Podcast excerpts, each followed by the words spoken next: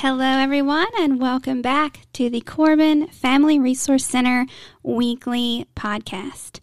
Today, we have a very special guest here with us Corbin Primary Assistant Principal, Mrs. Tanya Profit. Welcome to the show. Hello. Thank you. I'm so thrilled to be here. Thank you. We are so excited to have you as our first staff guest. Ooh. So we're, we're just going to talk for a few minutes about what you do here, and if you like your job, it'll be real quick and real simple. And then right at the end, we're going to talk about something that I know you and I both love. Does that sound good? That's awesome. All right. So, Ms. Profit, can you tell our listeners how long you have been in education and how long you've been here at the primary school?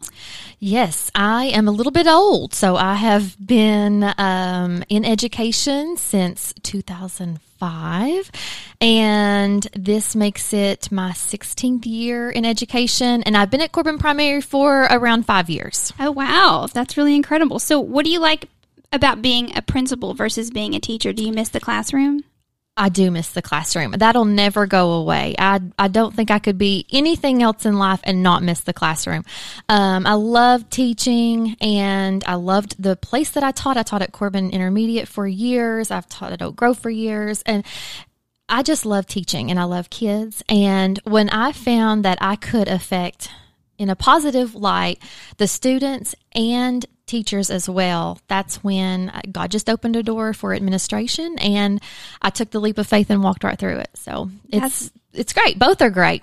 That's a really inspiring story. It's a great, actually, a great segue to my next question. So, Ms. Profit, when I started at CPS back in September, I quickly learned that you're seen by the staff here as this sort of voice of optimism, and you have this sort of infectious enthusiasm about you. I can, I can tell when you're in a room, you have a real energy and presence.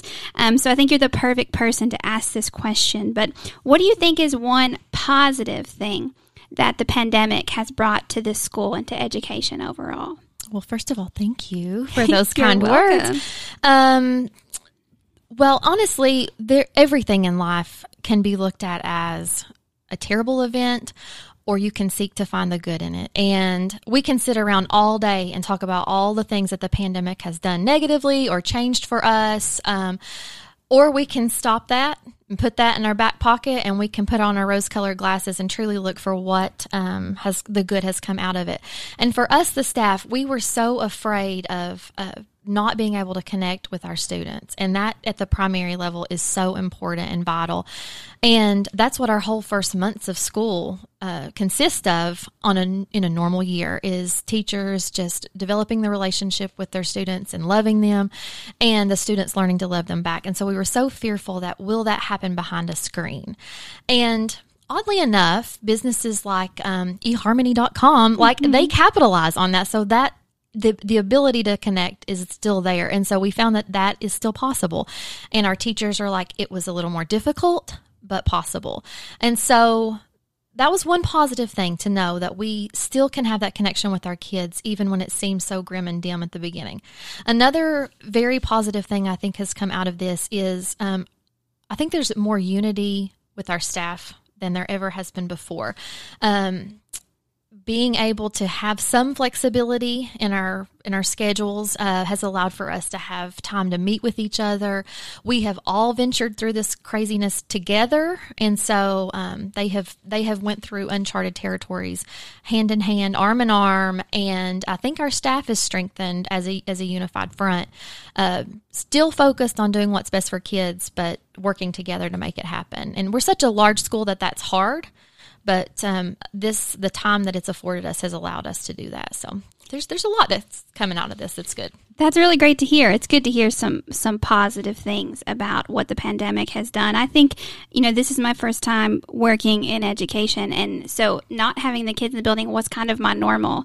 And so I'm kind of adjusting in a different kind of venue than than anyone else may be coming into this role at a different time. But what I've seen is that it's definitely made people think outside of the box. And yes. I think that anything that that makes us do that is um, is always a positive because even once we do go back to normal, we still learned a lot about how to connect with kids, as you said before. Exactly. We are as teachers, we're creatures of habit. We like routine. Um, every teacher's cut from a different cloth, but we still a lot of us hold the same uh, characteristics to be true, and so this has caused us to push our boundaries of what is uh, what was our norm, what is now our new norm, and we they've been so good about stepping outside of the box to try things that are new and, and push their own limits. Awesome. Well, thank you so much for speaking to that. I think it's really good that we get to share some positivity about the pandemic and education.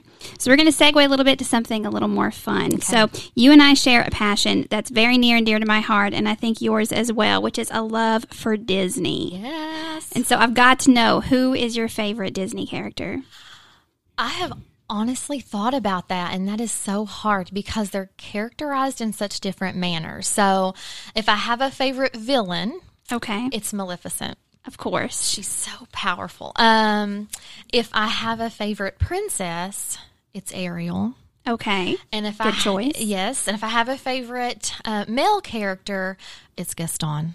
Gaston. Oh, oh, but he's not your favorite villain. Interesting. No, no. He, so, so why is Gaston your favorite male?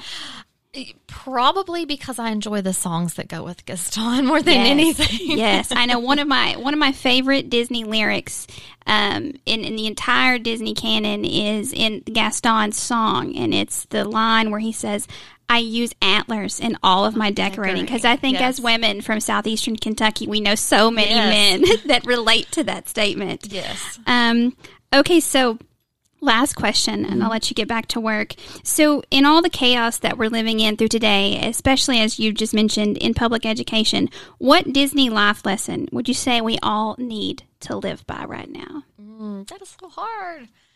You don't have to guess right away. You can take a minute to think if you want. Well, geez. I, I can speak to to something maybe give you some inspiration. Mm-hmm. So so one of one of my favorite moments that I've had here since I've come in the last four months is you bringing up in a staff meeting. You had just come back from a trip to Disney and you had talked to us about how a custodian at the Disney mm-hmm. parks had during his workday just drew a Mickey in water uh, on the ground, and I mean, there's just lessons from that that we can we can live by. Just learning to enjoy the small moments. Yes, that's exactly right. He was so amazing to use. Uh, the simplest probably the cheapest tool that Disney could provide their worker, which was a little um, dust broom that he had tied together, probably with a rubber band he had just found on the side of the, the street, and a bucket of water, and provided joy for the guest. And I think that's that's something we should seek out not just here at school but in all of our lives. And no matter what our path is is uh, it does not take a, a large grand thing to make someone smile. And that was something i learned. And when we walked away from that we said that's someone who truly enjoys their job. And uh, that's something you've got to keep your eye on. We can get frustrated with paperwork and new initiatives and but seeking out the joy in those things and then trying to share it and not harping on the negative, but finding what you can really do to, to, to give to someone else to make their time easier or make them smile. That's what it's all about. I love that, and and I'll I'll sign off with this little tidbit that relates very much to that, which is that you know when I worked for Disney, um, and I worked in in guest service, we don't call them customers; they're mm-hmm. all guests. They would tell us that every single guest deserves 40 seconds of magic. And when you sit and you just watch the clock for 40 seconds, that's a lot of time mm. to make a moment magical or special, as you pointed out. Um, and so I think I think that's a really great lesson that we could all live by. Exactly. And that 40 seconds, people don't forget it right? Mm-hmm. It's a magical moment. Well, Miss Profit, thank you so much for coming on the show and giving us a few minutes of magic. Is there anything you would like to say before we sign off? No, just go out there and have a great day and sprinkle that joy. Thank you so much, Miss Profit.